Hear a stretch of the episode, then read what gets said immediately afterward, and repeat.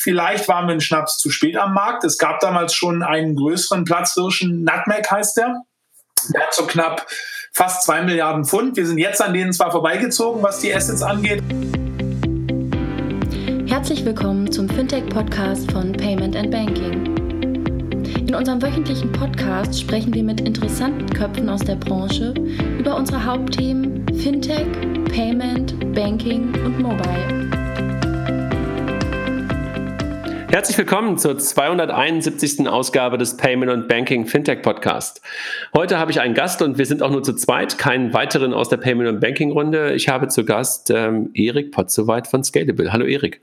Hi André, grüß dich. Erik, du warst vor langer, langer Zeit schon mal bei uns und du warst auch danach nochmal auf der Bex. Und ich habe aber vorhin nochmal nachgeguckt, Folge 44 fühlte sich damals schon irgendwie an, als wenn wir ein ganz alter und langer Podcast oder lang dagewesener Podcast schon sind. Aber es ist in der Tat schon mehr als vier Jahre her. Du hast aber dich auch schon dran erinnert, ne? Ja, ja, ja. Das ist, das war ganz am Anfang. Da war ich ähm, zusammen mit dem Gründer von Liquid und ja, da haben wir mhm. sozusagen mal damals erklärt, was das überhaupt soll. Äh, Online-Vermögensverwaltung, Robo, wofür braucht man das? Das waren noch die, die, die Anfänge, ja. Absolut. Aber so, ja, genau. Wird man in der Tat mittlerweile so ein bisschen, wenn man über die Anfänge von Fintech nachdenkt. Ne? Und dann warst du nochmal da, gemeinsam mit äh, Raphael, und du hast gerade auch schon gesagt, der Kollege, der damals bei der DWS dabei war, ich habe den Namen gerade schon wieder vergessen, warst du auf dem Panel auf der BEX Folge 181. Du hast den Namen aber noch, noch parat, ne? Der Kai Beif war. Der war damals bei der DWS noch und äh, die ja auch im Robo, im B2B Robo-Advice ähm, äh, Mitbewerber sind. Und genau, der ist jetzt bei BlackRock, von daher ein, ja, äh, äh, arbeitet äh, für und mit unserem äh, Investor und dafür damit jetzt ein Partner. Also die Industrie okay. ist, ist kleiner, als man denkt. Ja? Aber das ist ja immer so in der ganzen Payment- und Banking-Welt. Die Industrie ist in der Tat echt kleiner, als man denkt. Bevor wir, bevor wir starten, bevor wir inhaltlich einsteigen und du auch noch mal ein bisschen erzählen kannst, was in den letzten vier Jahren auch passiert ist und wir dann auch zu euren News kommen, danken wir unseren Sponsoren, die wir haben. Ähm, das sind die Kolleginnen und Kollegen von Wirecard, wo es äh, in der Tat gerade so ein bisschen hoch hergeht. Ähm, und äh, die Kolleginnen und Kollegen von Mastercard, die uns auch schon lange die Treue halten. Ähm, Dankeschön an die, an die Sponsoren heute.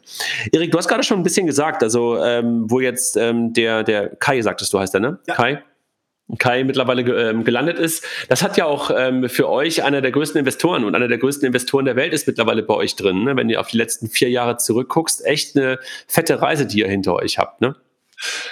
Äh, ja, das, das, das, das kann man, glaube ich, so sagen. Also wir sind ja damals gestartet. Äh, Firma gegründet Anfang 2015, dann haben wir im ersten Jahr ja noch das Ganze aufgebaut und dann Kundengeschäft 2016 und äh, ja, dann ging's los. Dann kamen die Partner, Siemens als erstes, ING, dann hat BlackRock investiert, dann haben wir unser Geschäftsmodell ja ausgeweitet, haben ja als reines B2C-Endkundengeschäft angefangen, haben dann das B2B-Geschäft dazu geholt, sind damit auch nach Europa expandiert, nach Spanien zum Beispiel und arbeiten da mit Santander zusammen und ja, jetzt, jetzt gab es ja auch wieder News bei uns. Äh, nee, also es, ich sag mal so, es äh, langweilig war, äh, wurde es bislang nicht. ja, in der Tat, wirklich den größten, den größten Investor der Welt da drin zu haben, ist mit Sicherheit nicht langweilig. Hat euch eigentlich der, der Brexit irgendwie affected? Weil ihr seid ja am Anfang losgelaufen mit UK und Deutschland. Äh, war, das, war das scheiße für euch? Oder äh, ist das ja, scheiße für euch? Äh, ja, nein. Also nein, weil wir und der ist ja noch immer ongoing, der Brexit bis jetzt, weil wir einen Standalone-Setup in UK haben. Das bedeutet, wir haben ein englisches Management-Team, wir haben einen englischen Vermögensverwalter, der nicht von der BaFin reguliert wird, weil das kannst du ja auch machen. Wir könnten ja mit einer zweiten Niederlassung nach England gehen und das sogenannte Passporting, äh, sondern wir haben, da sind der F FCA reguliert. Äh, also von daher, das ist stabil. Äh, was der Brexit damals schon gemacht hat, ist, äh, wir sind zwei Wochen vom Brexit an den Start gegangen und dann, das hat die Investmentlaune der Leute erstmal ähm, gekillt, ne? weil die hatten andere mhm. Probleme. Die hatten nicht, in Deutschland war äh, eines der Hauptprobleme, in Anführungsstrichen, ist, ich habe zu viel Cash, ich will es an den Kapitalmarkt bringen, ich will ETFs, äh, wie mache ich das? Damals war in England erstmal die Frage, oh Gott, was passiert jetzt hier? Geht das alles in Bach runter? Behalte ich meinen Job? Viele arbeiten ja in der Finanzindustrie. Ich arbeite für eine französische Bank. Bleibt überhaupt in London? Was, was ist hier los? Und das hat, das hat schon total, äh, ja, salopp gesagt, genervt. Ja. Mhm. Also insofern seid ihr auch mittlerweile mit eurem deutschen Geschäft wahrscheinlich super zufrieden und UK ist okay, aber nicht ganz so erfolgreich wie Deutschland. Kann man das so sagen? Das kann man so sagen. Also wir haben ähm, in beiden Ländern oder andersrum gesagt, der UK-Markt an sich, der ist total interessant. Da legen viel mehr Leute auch viel höhere Beträge von ihrem privaten Vermögen selber am Kapitalmarkt an. Ja, warum ist das so? Das staatliche Rentensystem ist, ist fast nicht existent. Ja, also da gibt es wirklich nur Brot und Butter, wenn du dich darauf verlässt. Ja, und das ist in Deutschland ja anders. Ja, es nimmt ab, aber die Generationen sozusagen vor uns, ja, Eltern und Großeltern, da ja, manch einer wird, der Zuhörer will vielleicht widersprechen, aber größtenteils konntest du dich eigentlich auf die Rente verlassen. So, so. Äh, und das ist in England überhaupt nicht der Fall. Ähm, das führt dazu, dass die Leute sehr viel mehr selber anlegen müssen. Und dazu gibt es auch noch auf der Positivseite eine viel größere staatliche Incentivierung. Also in Deutschland hast du ja, wenn du jetzt selber am Kapitalmarkt dir ein Wertpapierdepot aufmachst oder äh, durch einen Robo-Advisor das machen lässt, dann hast du großzügige 801 Euro jährlichen Freibetrag in Kapitalgewinn. In England sind es 20.000 Pfund pro Jahr. Ne? Das heißt, Normalsterbliche, ja, die zahlen einfach nie Kapitalertragssteuern.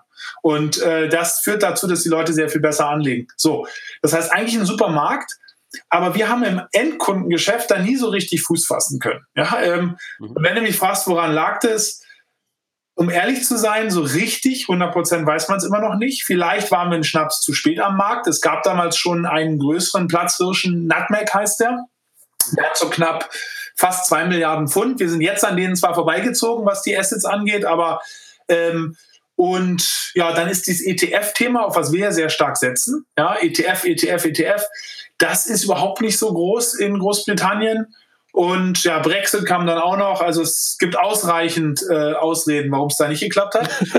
Aber es war trotzdem super und wir haben weiter das Geschäft in England, weil wir, wir haben einen Fuß in der Tür und wir bauen der B2B-Geschäft auf. Ja, wir bauen B2B-Geschäft auf, sind da mit sehr spannenden Partnern jetzt in, in, in, späten Phasen, wo dann bald mal was an den Start geht.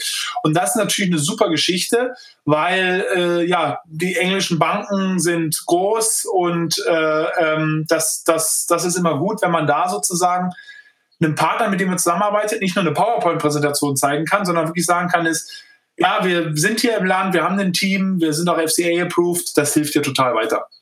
Das wollte ich gerade sagen. Also ich glaube, dass äh, wahrscheinlich dieser Footprint einfach auch stark ist. Ne? Also dass du ihn hast, kann, macht dir wahrscheinlich andere Türen auf. Und ihr habt dann also auch niemals darüber nachgedacht, ähm, so wie es die Kolleginnen und Kollegen von N26 gemacht haben, irgendwie das auch zuzumachen oder sowas, ja? Nee, das haben wir, haben wir nicht. Das werden wir auch nicht. Ja? Also das, das okay. nach wie vor. Aber wir wollten dann ja gar nicht so sehr über das Thema UK sprechen, aber ähm, bevor wir halt nur über euch jubeln, muss man ja auch mal so Fragen stellen, wo es möglicherweise nicht ganz so gut gelaufen ist. Ne? Ähm, sag mal, und Corona, hat das euch gerade ähm, berührt? Ich meine, klar, die Aktienmärkte sind ja merkwürdig ein Stück weit gewesen, obwohl wir so eine weltweite Krise haben, sind sie ja irgendwo relativ stabil geblieben, sogar in Teilen echt, echt äh, heftig gestiegen. Ähm, wie, wie habt ihr das wahrgenommen? Also hat es ein Anleger? Gab es da irgendwie einen äh, Wandel in der, im Anlageverhalten? Habt ihr das gemerkt? Ja, also ich kann es einfach mal ganz direkt beant äh, beantworten. Hat das uns äh, ähm, ähm Probleme bereitet? Absolut. Ja, also ähm, in allererster Linie, als Corona eintrat, der Crash, ja, da hat es natürlich jeden, der irgendwie Geld anlegt für andere Personen, weil die meisten ähm, in, in Vermögensverwalter, die sind Fachterminus long only, ja, also das heißt, die äh, gehen jetzt nicht in, auf fallende Kurse ein, sondern investieren in Aktien und Anleihen und vielleicht noch ein bisschen Immobilien, aber sind letztendlich, äh, gewinnt das Portfolio nur an äh, Gewinn, wenn es nach oben geht. Und wenn es nach unten geht, ist generell erstmal für alle schlecht. Was bei uns dazu kam, wir haben ja ein Anlagemodell, was eine Risikosteuerung machen soll. Und das äh, da sind wir auch äh, weiterhin von überzeugt. Das lässt sich auch in, in Zeiten und mit Daten belegen. Aber jedes Modell hat immer Phasen, wo es gut und wo es und, und so Umfelder und Phasen, die nicht gut äh, sind für es.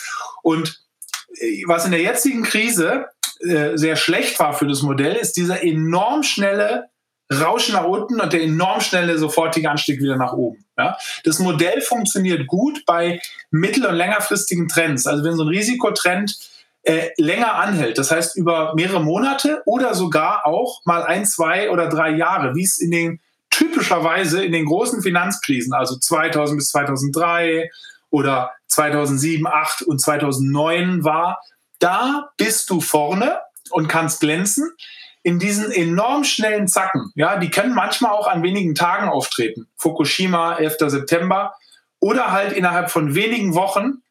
Da, äh, da, äh, da siehst du nicht glücklich aus. Ja, und das war in den hohen Risikoklassen äh, ist das der Fall. Da hinten, da sind wir momentan hinter anderen.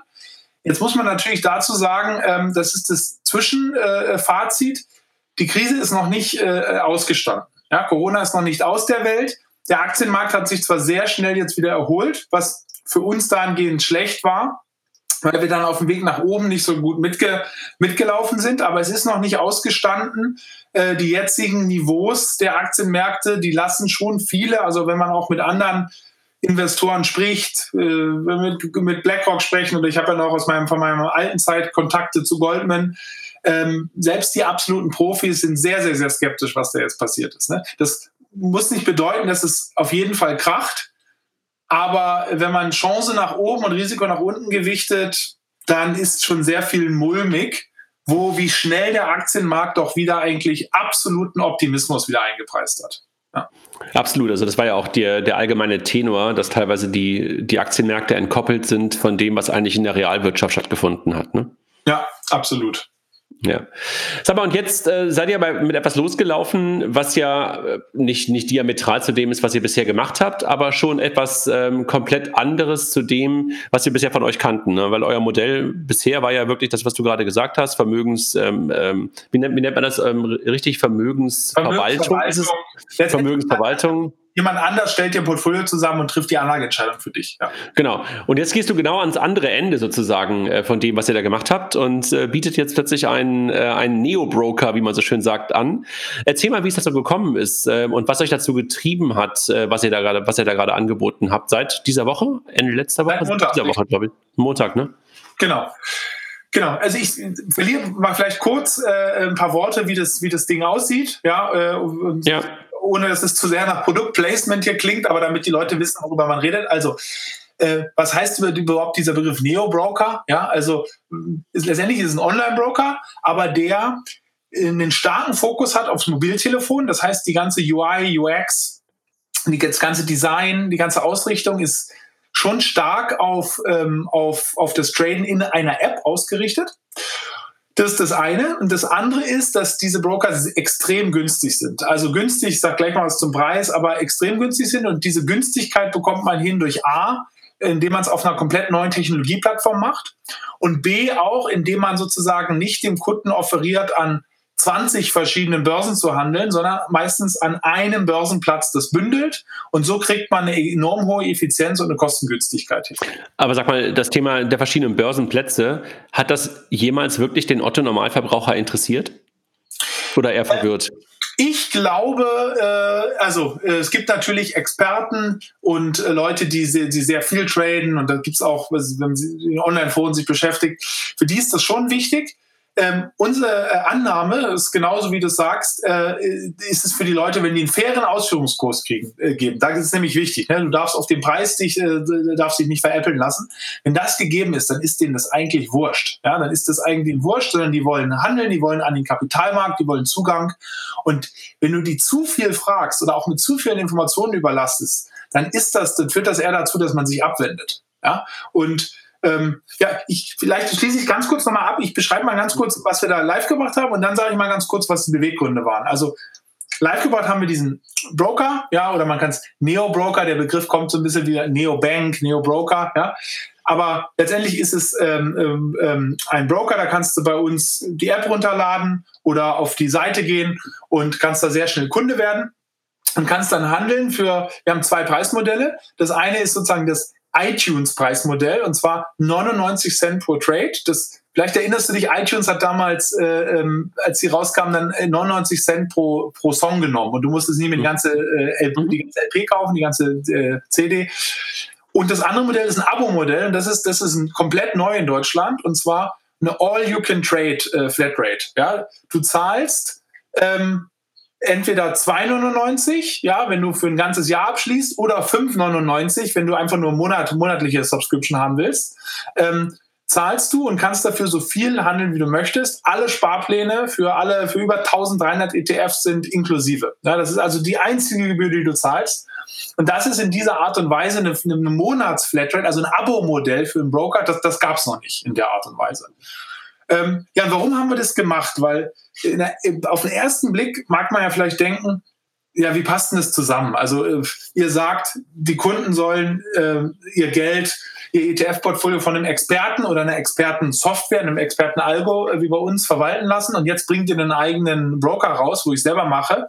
Ähm, wie passt denn das zusammen? Naja, meine Meinung ist, ähm, es gibt für beides eine Kundschaft. Ne? Das ist nicht nur meine Meinung, sondern ganz offensichtlich. Es gibt Millionen von Brokerkonten. Es gibt auch sehr viele, glaube ich, neue Leute, insbesondere junge Leute, die an den Kapitalmarkt wollen. Und denen wollen wir einen guten und günstigen Zugang geben. Ja? Also wenn du so ein bisschen amerikanischen äh, Sing-Sang, ein amerikanischer Gründer würde sagen, unsere Mission, den Kapitalmarkt zu demokratisieren, ja, äh, ich lächle jetzt selber ein bisschen, wenn ich das sage, aber äh, das ist es am Grunde schon. Ne? Also Zugang, also wir sind ein Fintech-Unternehmen, was heißt das? Wir kennen uns mit Finanzen aus und, und mit Technologie. Ja? Und wir wollen den Kunden einen coolen und günstigen Zugang geben zum Kapitalmarkt. Und äh, ob sie es dann selber handeln, manche, manche Kunden wollen selber handeln oder selber ETF-Sparpläne machen und manche wollen es verwalten lassen. Manchmal ist der Kunde auch der gleiche und dann lässt er einen Teil verwalten und macht einen Teil selber. Ja? Das wollte ich gerade fragen. Also wie, wie, wie, teilt sich das auf? Also glaubst du, also du kannst ja natürlich nach vier Tagen, fünf Tagen, viereinhalb Tagen, wenn Montag gestartet, wahrscheinlich noch nicht so viel dazu sagen. Glaubst du, dass es eher eure Bestandskunden sind, die du damit beglücken kannst, die dann genau beides tun? Also die wahrscheinlich einen Teil von, von, von deiner Software, von deinem Algo verwalten lassen und den Rest halt selber machen? Oder glaubst du, dass es komplett unterschiedliche Zielgruppen sind? Ähm, ein bisschen beides. Ich glaube, Bestandskunden werden es auch nutzen. Aber wenn du mich so, also wenn ich schaue, wo sind wir in zwei, drei, vier oder fünf Jahren, dann glaube ich, dass der, das Großteil der Kunden Neukunden sein werden, ja, die den, in den Broker reingehen.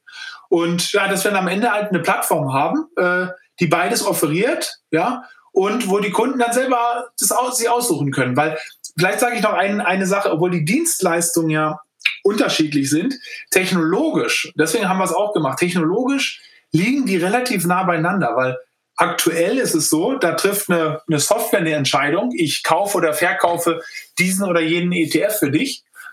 Und jetzt hast du auch die Möglichkeit, äh, auf der App selber einzutippen, kaufen oder verkaufen. Aber die ganze Pipeline dahinter, die, die ganze Infrastruktur, die wir haben, Börsenzugang, Depotführung bei der Baderbank und das Ganze, das ist eigentlich das Gleiche. Ja? Also warum, von daher waren wir technisch schon relativ nah dran. Warum hat es dann fünf Jahre gedauert? Ja, das, also wir arbeiten ja nicht fünf Jahre an dem Ding jetzt. Wir haben den Projekt Kickoff, der war, äh, genau, der war vor einem Jahr. Und dann am Anfang fängst du erstmal an, sozusagen aufzumalen, wie soll das aussehen, wie passt es rein. Und dann fängst du an zu programmieren. Und in einem Jahr letztendlich so einen Broker dann zu bauen, das ist extrem schnell. Ja, eben andere Wettbewerber von uns, die haben da drei, vier Jahre gebraucht. Äh, ähm, das ist, das ist extrem schnell. Aber jetzt natürlich die Frage, warum kommen wir jetzt erst damit an den Markt? Ja, so Konzepte wie Robin Hood oder sowas, die sind ja sogar, die gibt es schon seit sechs, sieben Jahren. Du, wir waren einfach, wir halten uns für schnell und für agil und das Ganze, aber am Ende des Tages hast du dann trotzdem nur äh, ähm, eine begrenzte Anzahl an Zeit und Ressourcen und wir hatten halt erst das Vermögensverwaltungsgeschäft, dann das B2B-Geschäft aufgebaut, dann musste diese Funding-Runden machen und dann, ja, sozusagen, das, das war halt jetzt an der, äh, an der Reihe, das, äh, das zu machen. Ja. Also das und typische das Thema Fokus auf das, auf das jeweils äh, gerade Wichtige und jetzt ist das Thema gerade in den Fokus gerutscht, ja? Es ist klar, es ist im Fokus, weil wir es gelauncht haben, aber was ich damit ganz klar machen will, ist, ist überhaupt, ist es in keinster Weise so, dass das unser Kerngeschäft, wo wir herkommen, nämlich die Vermögen, die Online-Vermögensverwaltung, weniger an Relevanz gewinnt. Das ist ein ultra wichtiges Geschäft. Das bezahlt auch aktuell die Rechnung, ja, auch für das Neue. Und das soll ausgebaut werden, das soll größer werden, das soll, das soll stabiler werden. Da haben wir auch noch Ideen, wie wir äh, oder werden das jetzt auch bald äh, ähm, äh, umsetzen, wie wir unsere bisherige Anlagemethode besser machen, wie wir neue Anlagemethoden auch auf die Plattform bringen. Also äh, das soll äh, ebenfalls wachsen. Ähm, und genau, äh, ja, also es ist nicht so, dass mal, das eine das andere ablöst, in keinster Weise. Ist, ist das, ist das ähm, eine App oder sind es zwei verschiedene Apps? Also habe ich, äh, hab ich alles in, in, in einer App drin oder alles kann ich. In einer App. Du hast in einer App okay. und da hast du dann einen Tab, das sieht dann aus, als wenn du eigentlich ein, ein zweites Portfolio, du kannst bei uns auch eine zweite Risikoklasse aufmachen. Und darüber hast du jetzt dann halt den Broker, das ist dann halt das, dies, äh, das der ja, neuer, neuer Tab und äh, da klickst du rein und dann kannst du dann halt nach Herzenslust Lust, äh, die Tesla kaufen, verkaufen und die TUI oder wie du magst. Die TUI, genau.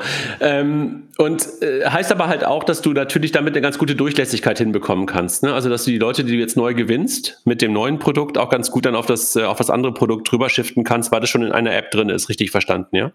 Genau. Du kannst dann entweder einen Cross-Sell machen oder du kannst auch von der Pricing-Thematik, aktuell ist es noch getrennt, ja, du zahlst für den Broker oder für die VV, dass du nachher auch Bündel anbieten kannst. Das ist natürlich dann auch schön ähm, und von daher, genau, ist das genau unter einer Brand und unter der App. Was sagt die ING dazu? Das ist einer eurer genau. großen B2B-Partner. Ja, also ING ist äh, super wichtiger Partner für uns, ja, wie du genannt hast. Wir haben eine Kooperation mit denen, wo unsere Vermögensverwaltung, also die Posts werden bei der ING geführt und äh, äh, wir sind aber der Vermögensverwalter, ähm, wo das angeboten wird und die Partnerschaft ist äh, wenn man auch wenn man selber sagt, hört sich immer ein bisschen arrogant an, aber ich glaube, das ist eins der erfolgreichsten Bank-Fintech-Partnerschaften, die es gibt, ne? weil da auch also auf der B2C-Seite. Ne? Es gibt natürlich total erfolgreiche Partnerschaften auch hinten an der B2B-Seite, aber ähm, weil da auch wirklich, da ist weit über eine Milliarde investiert. Äh, ähm, das, kam total gut an, passt auch super zusammen. Also äh, natürlich ist es sozusagen auch ein Broker, aber er ist anders positioniert. Die ING bietet einen Full, also A hat sie sozusagen als Gesamtbank alle Services. Du fühlst dich da wohl, ja, es ist eine super Bank, äh, eine der Banken mit der besten, einer der besten Reputation in Deutschland und du hast da die ganze Bandbreite an Finanzdienstleistungen. Und in ihrem Broker selber, die haben ja das, das Direktdepot, heißt es bei ihnen, das ist eine Full-Service-Offering. Das heißt, du hast alle Börsen da. Du hast äh, verschiedenste Services drumherum und ein Neo-Broker, wie wir ihn jetzt anbieten, der ist bewusst, ja, damit will ich mich gar nicht sozusagen schlechter äh, reden, aber der ist bewusst viel enger geschnitten, ja. Der ist auch von der Usability, von der Börsenauswahl der ganzen ist der viel enger geschnitten und ich glaube, der geht auf eine andere, auf eine andere Kundschaft. Der geht eher auf eine Kundschaft, die teilweise auch neu entsteht. Das sieht man ja wie bei so Namen wie beispielsweise Trade Republic. Da sind auch viele Kunden dabei. Manche haben woanders ein Depot und eröffnen ein zweites oder drittes Depot, aber da sind super viele Kunden, glaube ich, auch dabei, die erstmalig an Kapitalmarkt gehen. Und der ist auf eine andere äh, Kundschaft geschnitten und hat ein anderes äh, Service, auch dadurch natürlich auch ein anderes Preisniveau. Also ähm, ich ich äh, bin der Meinung, und wir haben natürlich auch die ING mit denen vorgesprochen, die vorher eingeweiht, die wussten von dem Projekt, dass sich das, äh, dass sich das nicht äh, in die Quere kommt. Und glaubst du, dass es dann auch für euch zukünftig ein weiteres B2B-Modell entstehen kann mit eurem Neo-Broker? Dass es nicht nur für euch ein, ein B2C-Produkt ist, was du dann auch für Up- und Cross-Selling benutzen kannst, sondern was du auch wirklich genau wieder im B2B-Geschäft benutzen kannst? Ja, das ist, äh, das, das ist so. Also wir sind ja alle Sachen, die wir B2C machen, die bieten wir auch auf unserer B2B-Plattform an. Das ist bei uns die, die Strategie. Ne? Und dann mag sich einer vielleicht denken, oh, da kannibalisiert ihr euch ja selber. Äh, äh, wir haben da eine andere Denke, ne? eher so eine Plattformdenke. Und du kannst jetzt, wenn du jetzt äh, Finanzdienstleister oder irgendjemand bist und sagst, Mensch, das finde ich interessant, ich, mir fehlt ein Broker-Angebot, dann können wir dir ab jetzt, weil wir es auch live und in, in Produktion haben, können wir dir einen White Label Trading Plattform hinstellen. Auch in Europa. Das heißt, wenn du beispielsweise Du bist jetzt in der, in der Schweiz, bist ein Vermögensverwalter, ein großer, die haben ja extrem große Vermögensverwalter. Ja, also hier bist du ein großer Vermögensverwalter, wenn du mehr als 500 Millionen oder Milliarde managst. In der Schweiz gibt es Vermögensverwalter, die haben 10, 50, 100 oder 500 Milliarden an, an, an verwalteten Geldern.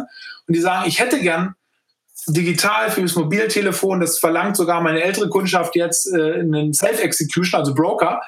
Ähm, und wisst ihr was, Jungs? Wenn ihr mir das hinstellt und ein Trade, ein Euro pro Trade verlangt und meine Kunden sind vollkommen einverstanden, wenn ich denen unter meiner Brand was Cooles hinstelle und nehme dafür, in der Schweiz heißt es ja Stutz, 10 Stutz oder so, ja, äh, dann, dann, dann, dann, dann ist das für mich, für euch und für die Kunden ein tolles Geschäft. Und das heißt, ja, äh, wir bieten das auf unserer White Label B2B-Plattform äh, ebenfalls, ebenfalls an. Okay. Äh, und sag mal. Also, ähm, Hedges, ne? Also, sorry, dass ich dir da ins Wort falle, aber yeah. ich, ich, ich hoffe und davon gehe ich aus, dass das B2C-mäßig ein Erfolg wird. Aber selbst wenn nicht, dann haben wir, glaube ich, was Tolles gebaut, was wir im B2B halt äh, unterbringen können. Ne? Also genau wie in England. Wir haben da eine B2C-Plattform gebaut. Äh, das haben, da haben wir es nicht geschafft, mit unter anständigen Marketingkosten das zu äh, groß zu machen, wie wir es in Deutschland geschafft haben.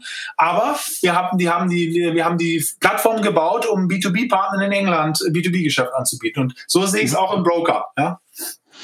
Sag mal, war diese Entwicklung, also du hast gerade Trade Republic äh, freundlicherweise äh, ja auch schon einmal genannt, ähm, hast du die Dynamik von denen beobachtet und hat euch das auch ein bisschen getrieben und auch Mut gemacht für das Projekt?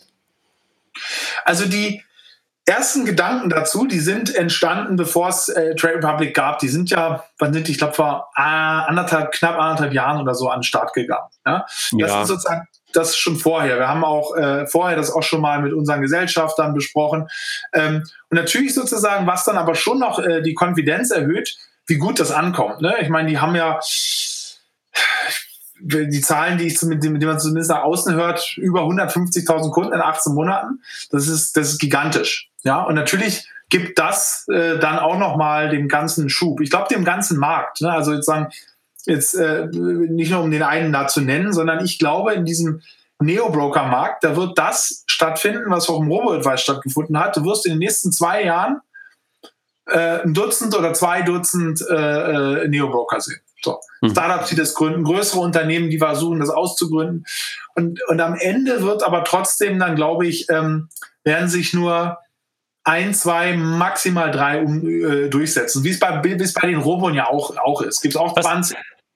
Was, was, was glaubst du, was ist da der Unterscheidungsfaktor oder was wird es sein, was die 1, 2 dann überleben lässt? Ist es dann natürlich die Größe irgendwann, aber was wird der Treiber sein? Der Treiber ist so eine Mischung, meiner, wie es auch äh, eine Mischung aus, ähm, aus Momentum und Erfolg kreiert Erfolg, das zieht Funding an und mit Funding hast du dann überhaupt die Möglichkeit, A, auf der Marketingseite weiter aufzubauen, weil die Kunden können sich nicht 20 verschiedene Wettbewerber anschauen. Ja? Das ist so Awareness. Wenn du da nicht oben mit dabei bist, dann fällst du komplett runter. Ja? Also gutes Beispiel ist immer, wenn ich dich frage, André, wo kann man online Bücher kaufen? Da gibt es wahrscheinlich 50 Webseiten, wo du das machen kannst, dir fällt nur Amazon ein. So. Und das ist das eine. Und das andere ist Stabilität in der Plattform, weil ich sag mal salopp gesagt, eine schöne App äh, ähm, und einen, Preis, einen niedrigen Preis draufschreiben, äh, das kriegst du relativ, das, das kann ja jeder mal probieren. Aber dann halt wirklich zu schauen, funktioniert das wirklich für Zehntausende, für Hunderttausende Kunden? auch an richtig volatilen Tagen hat es eine Stabilität. Das ist ultra schwer. Ja, das ist ultra schwer. Damit, damit spielst du so ein bisschen auf die, auf die Marktplätze an. Das hast du ganz am Anfang schon gesagt. Ne? Also ähm, ihr arbeitet ähm, weiterhin mit der Baderbank. Das hast du vorhin schon mal auch kurz ja, angedeutet zusammen. Und äh, was habt ihr als, als Börsenplatz? Also welchen Marktplatz benutzt ihr? Wir haben die Börse München. Und die Börse München hat äh, ein Segment sozusagen für äh, Privatkunden, sehr kostengünstig, das heißt Getex. Ja, aber das ist börslicher Handel. Die Börse München ist auch äh, ein öffentlich-rechtliches Institut. Ja, also es ist eine echte Börse. Klar ist die kleiner als die Börse in Frankfurt, aber das ist äh, börslicher Handel, der da angeboten wird. Und der ganze Flow geht sozusagen an die Börse München und du kannst auch nur die Finanzinstrumente handeln, die auf der Börse München sind. Aber da sind sehr, sehr viele. Das sind 20.000 Wertpapiere und dazu nochmal äh, die ganzen Derivate, die da auch gelistet sind. Überleben, äh, erleben wir momentan so über die Neo-Broker und so ein paar andere Sachen, gerade das Revival der, der lokalen Börsen? Ich glaube, ja, also eigentlich schon, ne? weil äh, die haben jetzt die Möglichkeit, wenn sie sich an ja, gute Te Technologiepartner binden, ja, wie, wie über uns, da halt ihr Geschäft deutlich auszuweiten, deutlich zu vergrößern. Ne? Ich habe bei, der Börse, bei der Börse Stuttgart gerade auch so ein bisschen im Kopf gehabt, ne? weil die das ganze Thema Krypto ja ganz, ganz stark nach vorne getrieben haben. Krypto und die Börse Stuttgart hat natürlich auch davor, vor Krypto, äh, sich einen, einen, sehr, sehr guten Namen gemacht durch das ganze ähm, äh, Zertifikate, Optionsscheine-Business. Ja, äh, äh, sozusagen, das wird ja wie verrückt da gehandelt. Ne? Mhm. Und äh, sag mal, wenn man jetzt das Ganze mal ausprobieren will, ne, und man ist noch kein Kunde von Scalable in der, in der Vermögensverwaltung, was muss ich denn machen? Also, das ist ja immer so ein bisschen die Herausforderung, wenn ich irgendwo ein Konto eröffnen will, brauche ich ja den ganzen KYC und dann muss ich ja irgendwo muss das Geld ja auch äh, dann äh, locker gemacht werden. Wo, wie kommt ihr an das Geld von dem Kunden ran? Genau, also wenn du nicht Vermögensverwalterkunde bist, dann kannst du trotzdem den Broker eröffnen. Also es ist wie gesagt auch für äh, New to Scalable Kunden gedachtes Produkt. Ähm, während der Eröffnung funktioniert dann, wird im Hintergrund ein Baderbank Wertpapierdepot, ein Verrechnungskonto eröffnet und dann wird per Lastschrift das Geld eingezogen. Ja, das mhm. dauert jetzt aktuell noch ein paar Tage, also ähm, schon noch so drei bis vier äh, Tage. Ja, wenn du ganz Pech hast und hinterm Cut-off den Sign-on gemacht hast, vielleicht auch mal fünf. Das, das werden wir aber noch äh, deutlich verschnellern. Ja, also da kannst, du, da, kannst du, da kannst du auch mit der Instant Payment Überweisung mittlerweile sogar schneller unterwegs sein. Also da brauchen wir doch mal eine andere Payment Lösung da vorne. Genau, richtig. Das, das sind wir auch mit, mit der Bank am Sprechen, dass das geht, dass du wirklich in Echtzeit das Account, den, den, den Account fanden kannst. Ja. ja. Aber das ist ja, glaube ich, ansonsten echt immer schwierig. Ne? Also wenn du mal Lust hast, also das klingt so komisch, ja. aber wenn du halt sagst, okay, ich möchte wirklich jetzt gerade handeln und also das heißt, äh, ein Schritt zurück, das, was du gerade beschreibst, ist, das ist eine Prepaid-Art. Ne? Das heißt, du musst irgendwo dein Verrechnungskonto ähm, fanden von deinem Girokonto aus und dann kannst du, dann kannst du handeln. Ne? Du gibst auch keinen Kredit. Du gibst auch keinen Kredit oder sowas, ne? Also du gibst irgendwie keinen Verfügungsrahmen oder irgendwas äh, deinem, deinem Kunden. Das sind alles Ausbaustufen. Also wir starten jetzt mit einem Produkt, was, und ich benutze es ja selber schon seit, seit, seit, seit ein paar Monaten, die Beta-Version, was, was gut funktioniert, was natürlich aber äh, eine, eine, eine Version 1 ist. Und jetzt ziehen wir sehr, sehr, sehr schnell neue Funktionalitäten nach. Ähm, also das gehört für mich auch zu diesem Neo-Broker-Bereich. Das ist nicht nur günstiger Preis, äh, sondern das ist für mich auch, du wenn du bei uns zum Beispiel insbesondere das Abo-Modell nutzt, das heißt bei uns ja Prime Broker, ja, so benutzt das Modell, dann hast du auch eine Subscription zu oder ein Abo zur, äh, zur Innovation. Also wir wollen ähm, am besten alle paar Monate eine neue App-Version rausbringen mit tollen neuen Features, mit tollen Sachen. Da gehören so Sachen wie Mietverzögerungs, äh, sorry, ähm, also mehr Buying Power sozusagen, also Kreditlinien den Kunden geben. Da werden Sachen dazugehören, weitere Finanzinstrumente draufblenden. Da werden andere tolle Sachen dazugehören, insbesondere im ETF-Bereich, weil wir halt ultra stark auch auf das Thema ETF setzen wollen. Ja, das ist ein gigantisches Thema, ETF-Sparpläne und dergleichen. Man sieht, das ist, das, das sind wir noch nicht am Ende, sondern da bist du eigentlich voll in der Kurve eines exponentiellen Wachstums. Und da werden wir tolle, da werden wir tolle Sachen äh, bekannt geben, ähm, die da in den nächsten Monaten und auch in den nächsten Jahren kommen werden. Was ist das Vorbild für euch an der Stelle? Also hast du eins oder musst du dir das selber kreieren? Seid, seid ihr selber euer Vorbild? Ja, also am besten ist man immer sein eigenes Vorbild für die gesamte Company. Ne? Ich nenne es jetzt gar nicht mal auf den Broker runtergebrochen. Ist es schon, und das, das hört sich jetzt ein bisschen blumig an, aber ist es tatsächlich so, die Geldanlage generell, ja, zugänglicher, besser und günstiger zu machen. Ja? Das ist eigentlich unser großer, unser großer Nordstern. Ne? Und das, was wir, äh, wenn wir einzelne Produkte überlegen, einzelne Änderungen vornehmen, uns ein Pricing überleben, dann, dann, dann strebt das das immer an. Ja? Und äh, ja, von daher kann ich da jetzt einen einzelnen Namen benennen. Nee, äh, aktuell. Ich, ich, ich nenne mal einen anderen Namen, auch wenn die Zuhörer jetzt vielleicht die Hände über den Kopf schlagen, ne? äh, weil dieser Vergleich natürlich äh, brutal hochgegriffen ist. Aber ähm, Amazon ist da schon ein Vorbild. Ist jetzt nicht im Finanzbereich. Ne? Vielleicht gehen sie mal in den Finanzbereich oder sie gehen, sie gehen wahrscheinlich äh, jetzt gerade schon in den Finanzbereich. Aber sind sie, sind sie im B2B schon ganz stark, aber ist ein anderes Thema. Genau, sind sie im B2B schon ganz stark. Ne? Aber ähm, was ich da gut finde ist, und ich weiß, dass das Unternehmen selber ist nicht ohne Kritik. Und wenn du da im Lager arbeitest, dann äh, ist das äh, dann ist das wahrscheinlich auch sehr äh, kritikwürdig. Aber gegenüber dem Kunden, ja, und so erlebe ich es wirklich als Kunde, ja, ich besitze keine Amazon-Aktien, ne? Glaube ich, haben die eine geniale Denke. Und zwar Amazon über normale Unternehmen. Ja, damit will ich jetzt nicht auf die Bank nur eintreschen, aber normale Unternehmen gehen so ran. Die überlegen sich, was kann ich maximal für Service XY nehmen, ohne dass der Kunde zum Wettbewerber geht. Ja? Oder dass der Kunde es benutzt ja, und es dann halt äh, äh versus nicht benutzt. Amazon hat eine andere Überlegung. Die überlegen sich, wie kann ich einen Service anbieten oder ein Produkt oder wie auch immer, und wie, wie kann ich sozusagen von der, vom Service und aber auch von den Kosten gerade so wenig vom Kunden nehmen, dass es sich gerade marginal für mich noch lohnt. Ja? Und in dieser Art und Weise gehen sie, glaube ich, an sehr viele Dinge ran. Und das ist, glaube ich, wirklich der Kern ihres Erfolges. Der Kern ihres Erfolges. Und das ist für mich, äh, das ist für mich eine, ein tolles äh, Prinzip, nach dem Unternehmen gehen können. Also man, alle Unternehmen reden immer von Customer äh, kundenzentrisch zu sein. Ich meine, du wirst kein Unternehmen finden, wo das, wo auf der Webseite steht, nee, wir sind nicht kundenzentrisch. Alle reden immer darüber, was heißt es dann tatsächlich? Und für mich in diesem einen Satz ist es, wie kann ich einen Service, ein Produkt, eine Dienstleistung anbieten und gerade noch so das berechnet bekommen, dass, es, dass, dass, dass ich es anbieten kann, versus äh, gegenüber äh, wie viel kann ich, bis wohin kann ich maximal gehen, ohne dass, ohne dass der Kunde abhaut. Ne? Und das, das, das verändert dein gesamtes Denken durch die, durch die Bank. Die berühmte Preisabsatzfunktion, ja? Ja, genau, richtig. Aber halt, genau.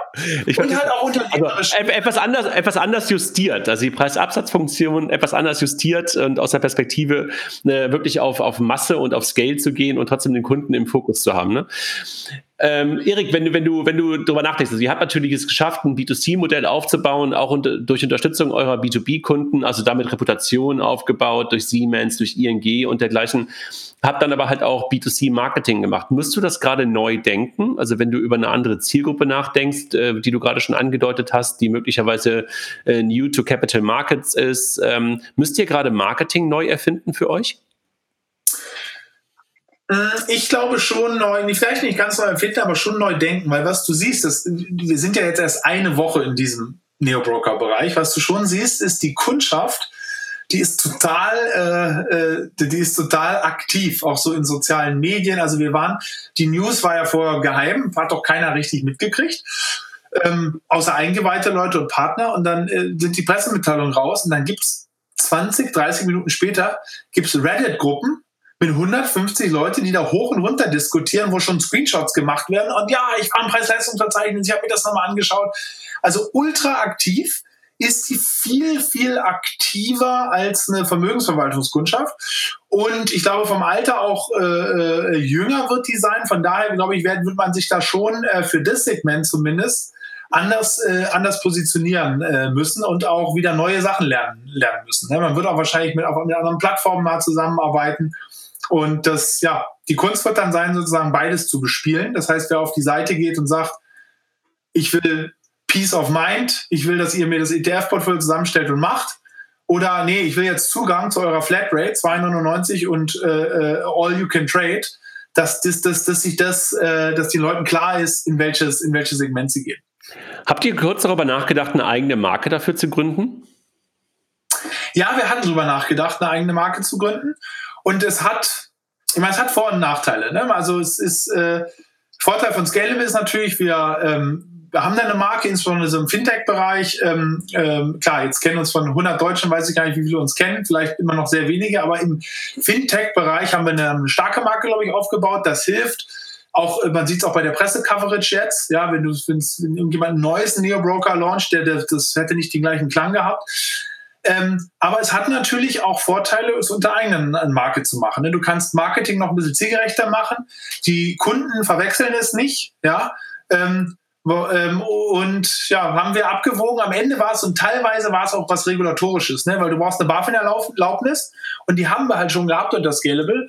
Und in einer neuen Marke musste das dann auch wieder teilweise neu aufbauen. Und von daher am Ende haben wir uns dann für Scalable entschieden und ähm, ziehen das jetzt unter unter der Brand auf. Ja. Mhm. Also kann ich, kann ich gut nachvollziehen. Also wahrscheinlich hast du äh, mindestens genauso viele Pros wie Cons ne? Ähm, für, für neue Marke und, und äh, oder alte Marke, ne? Kann ich mir gut, kann ich ja. mir gut vorstellen. Genau, aber mal, es ist bei nicht so, dass nur das, das eine macht, ja, ist absolut Sinn und neue Marke ist ja, äh, das macht ja gar keinen Sinn. Bei weitem ist bei weitem nicht so. Ja. Nee, nee, das meine ich ja. Also es gibt wahrscheinlich wirklich, es wiegt sich wahrscheinlich auf und es ist nachher wahrscheinlich eine Bauchgefühlentscheidung oder möglicherweise dann wirklich eine rationale zu sagen, ey, das kostet einfach, kostet einfach nur Geld, eine neue Marke noch aufzubauen. Ja, und wir haben selber entschieden, ja, wir, wir, wir haben, vielleicht müssen wir nächstes Mal einen Markenberater äh, kaufen, aber äh, das haben wir, das ist nach unserem eigenen Mist gewachsen. Ja, sowas ist ja manchmal dann doch starkes Bauchgefühl. Ne? Da bin ich auch ein starker Verfechter von, dass man sich da irgendwie selber sehr stark vertraut bei, bei, bei, bei, bei solchen Fragen. Aber das Marketing-Thema, das finde ich echt aber spannend. Also, dass ihr da einfach auch ein bisschen anders nachdenken müsst. Hast du einen Zielpartner für dich im Kopf? Also wenn du in Richtung vielleicht auch B2B2C denkst, also dass du sagst, mit welchem Partner würdest du das gerne machen, dass der euch irgendwo Huckepack nimmt und äh, euch Kunden zuspielt? Also über Amazon hast du ja gerade schon gesprochen. Ähm, ist, das, ist das auch möglicherweise ein Zielpartner für, für sowas wie, wie ein Broker oder hast du jemand anderen gerade im Kopf? Also Emma, äh, lustig, dass du das sagst, ja. Äh, also Amazon wäre natürlich eigentlich, eigentlich ein Traumpartner, ne? Äh, ja, das schon, ne? Ähm, Nee, also ich kann ja mal äh, unsere bisherige Erfahrung mit Partnern. Ne? Also ähm, der Nummer eins Partner ist natürlich, der ideale Partner ist, der groß ist, weil du ist natürlich toll, wenn der sozusagen äh, existierendes Geschäft schon mitbringt, viele Kunden, viele Webseitenbesuche, da, da hast du einfach mehr Masse, aus der du dann so eine neue Produktlinie äh, bespielen kannst. Ne? Der groß aber committed ist. So. Und die Nummer zwei danach kommt nicht ein Partner, der groß, aber ein bisschen weniger committed ist. Und ich sage gleich, was ich mit committed meine. Sondern danach kommt eher ein kleiner Partner, der total committed ist. Und, äh, und warum ist das so wichtig? Es bringt dir gar nichts, wenn du bei einem großen Partner der einfach nur dich als digitales Feature sieht und der, der fünfte Unterlink auf der Seite bist du, da kommt überhaupt nichts mehr rum. Der Partner muss sagen, ich finde das cool, das pushe ich, das stelle ich voll ins Schaufenster. Ich glaube, dass es für meine Kunden eine tolle Sache ist. Ich habe da selber Spaß dran und auch keine Angst vor äh, Kannibalisierung hat, sondern sagt, ich mache das. das. Der ist ein idealer Partner. Ja? Und ähm, in dem Sinne ist auch die ING ein idealer Partner ähm, was die Online-Vermögensverwaltung angeht. Und von daher, das gleiche Prinzip lässt sich auf, auch auf den auf White Label äh, Brokerage äh, um, ummünzen. Ne? Du entweder brauchst einen Partner, der, der noch keine äh, Brokerage hat, der groß ist, vielleicht hat er ein großes Vermögensverwaltungsgeschäft, vielleicht hat er ein großes Kontogeschäft, aber hat noch keinen Brokerage. Mhm. Und der sagt dann, das ist jetzt mein Einstieg ins Wertpapiergeschäft und da gebe ich Vollgas. Oder es ist ein Partner, der hat ein Modell, aber der sagt, ich baue unter einer neuen Marke, ich baue ein Discount Brokerage auf. Ja? Mhm. Das ist auch äh, hochinteressant, aber auf jeden Fall muss er committed sein. Ähm, das ist, äh, das, das ist für uns, das ist für uns das, äh, das Wichtige. Aber das riecht doch gerade nach N26, ne? Ja, dann musst, du, musst du mal ein Intro machen. Nee, äh, ähm, Brauche brauch ich, glaube ich, nicht. Ja.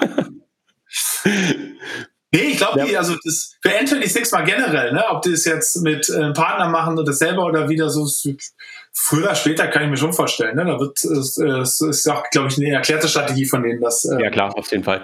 Also hatten sie auch schon mal, also das Thema hatten sie ja schon mal als Sparpläne, hatten sie jetzt, glaube ich, mit Warmo schon mal irgendwann drin, ne? bis Warmo ja, dann irgendwann. War ja meiner Vermögensverwaltung, genau, und dann, genau, Warmo ist ja dann zu Moneyfarm genau. gegangen. Genau, also das war immer ja, ja. Super, also Erik, ich glaube, du hast einen ganz guten Überblick gegeben, also über das. Also wenn Leute das jetzt wirklich nutzen wollen, sagt doch mal ganz kurz nochmal eure, eure Webadresse oder die, die App, wie sie heißt, äh, damit Leute das auch mal ausprobieren können und äh, vielleicht mal damit rumspielen können. Okay, soll ich da jetzt so eine richtige, ähm, soll ich so eine, so eine Werbeansage machen? Ja, mach mal. Wir haben, wir haben Interesse an, Sie haben Interesse an Geldanlage zu, äh, nein, also wer ist, äh, ist klasse über die Lippen bringen. Wer es möchte, kommt auf unsere Seite, ja, also www.scalable.capital oder tippt einfach bei Google ein äh, und dann müsst ihr bloß gucken, äh, unsere Wettbewerber bieten alle auf unseren Namen die Säcke, von daher müsst ihr da drumherum, äh, drumherum rangieren und dann auf unserer echten Seite landen und da seht ihr dann, äh, da seht ihr gleich den, den Broker. Aktuell ist noch eine Warteliste, die wir sukzessive freischalten, aber die wird, die wird in Kürze auch wegfallen, sodass man gleich Kunde werden kann. Und ja, probiert es einfach mal aus. Ne? Also wie gesagt, insbesondere, man kann das Abo-Modell wählen, aber wer sich da nicht, äh, wer das nicht will, der kann einfach mal ein Depot aufmachen. Kostet ein Trade 99 Cent und wenn es euch, ähm, äh, dann könnt ihr uns Feedback geben. Ähm, würde uns, würde mich freuen, ja, wenn ihr also, so mal den Weg zu Scalable findet.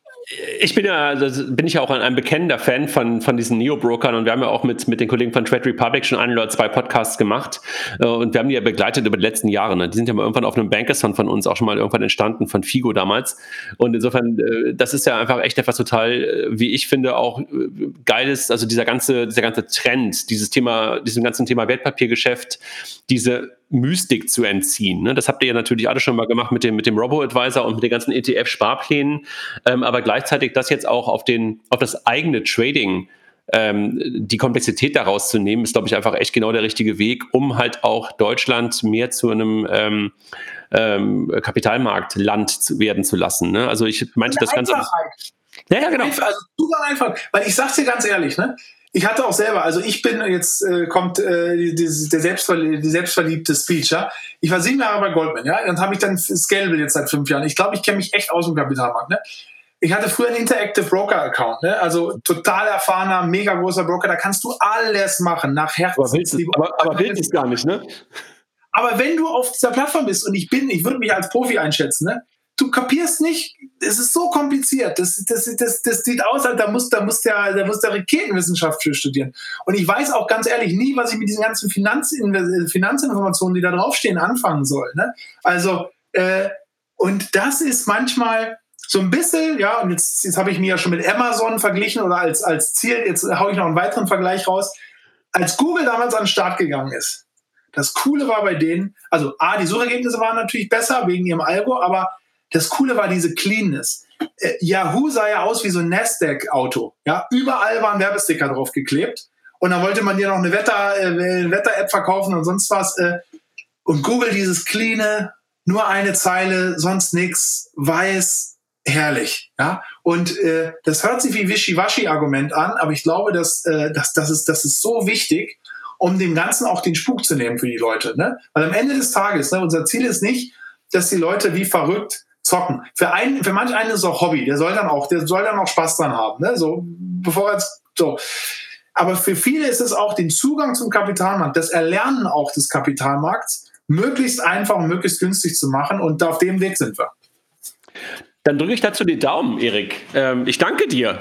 Wir haben wie eine gute Dreiviertelstunde hinter uns und ähm, auch wenn es jetzt vielleicht für den einen oder anderen ein bisschen, äh, bis, natürlich ein bisschen auch Werbung ist, darf es auch sein auf der einen Seite, aber es ist vor allen Dingen halt eine Werbung für das Thema Kapitalmarkt und äh, dafür helfen natürlich euer Angebot, dafür helfen die Angebote, die wir es gerade schon ein paar Mal erwähnt haben. Und ich glaube, das ist echt ein super Weg, also ähm, genau in diese Richtung zu gehen und ähm, dass wir in Deutschland und äh, ihr möglicherweise dann auch noch in anderen Ländern Europas ähm, dieses Thema noch weiter in die Breite bringt, also die Demokratisierung dieses Themas ähm, und das in die Breite zu bringen, das ist, glaube ich, genau das, was, äh, was notwendig ist und wo ihr einfach einen super Beitrag zu leistet. Danke dir. Danke dir, André. Alles Gute. Alles Tschüss. Tschüss.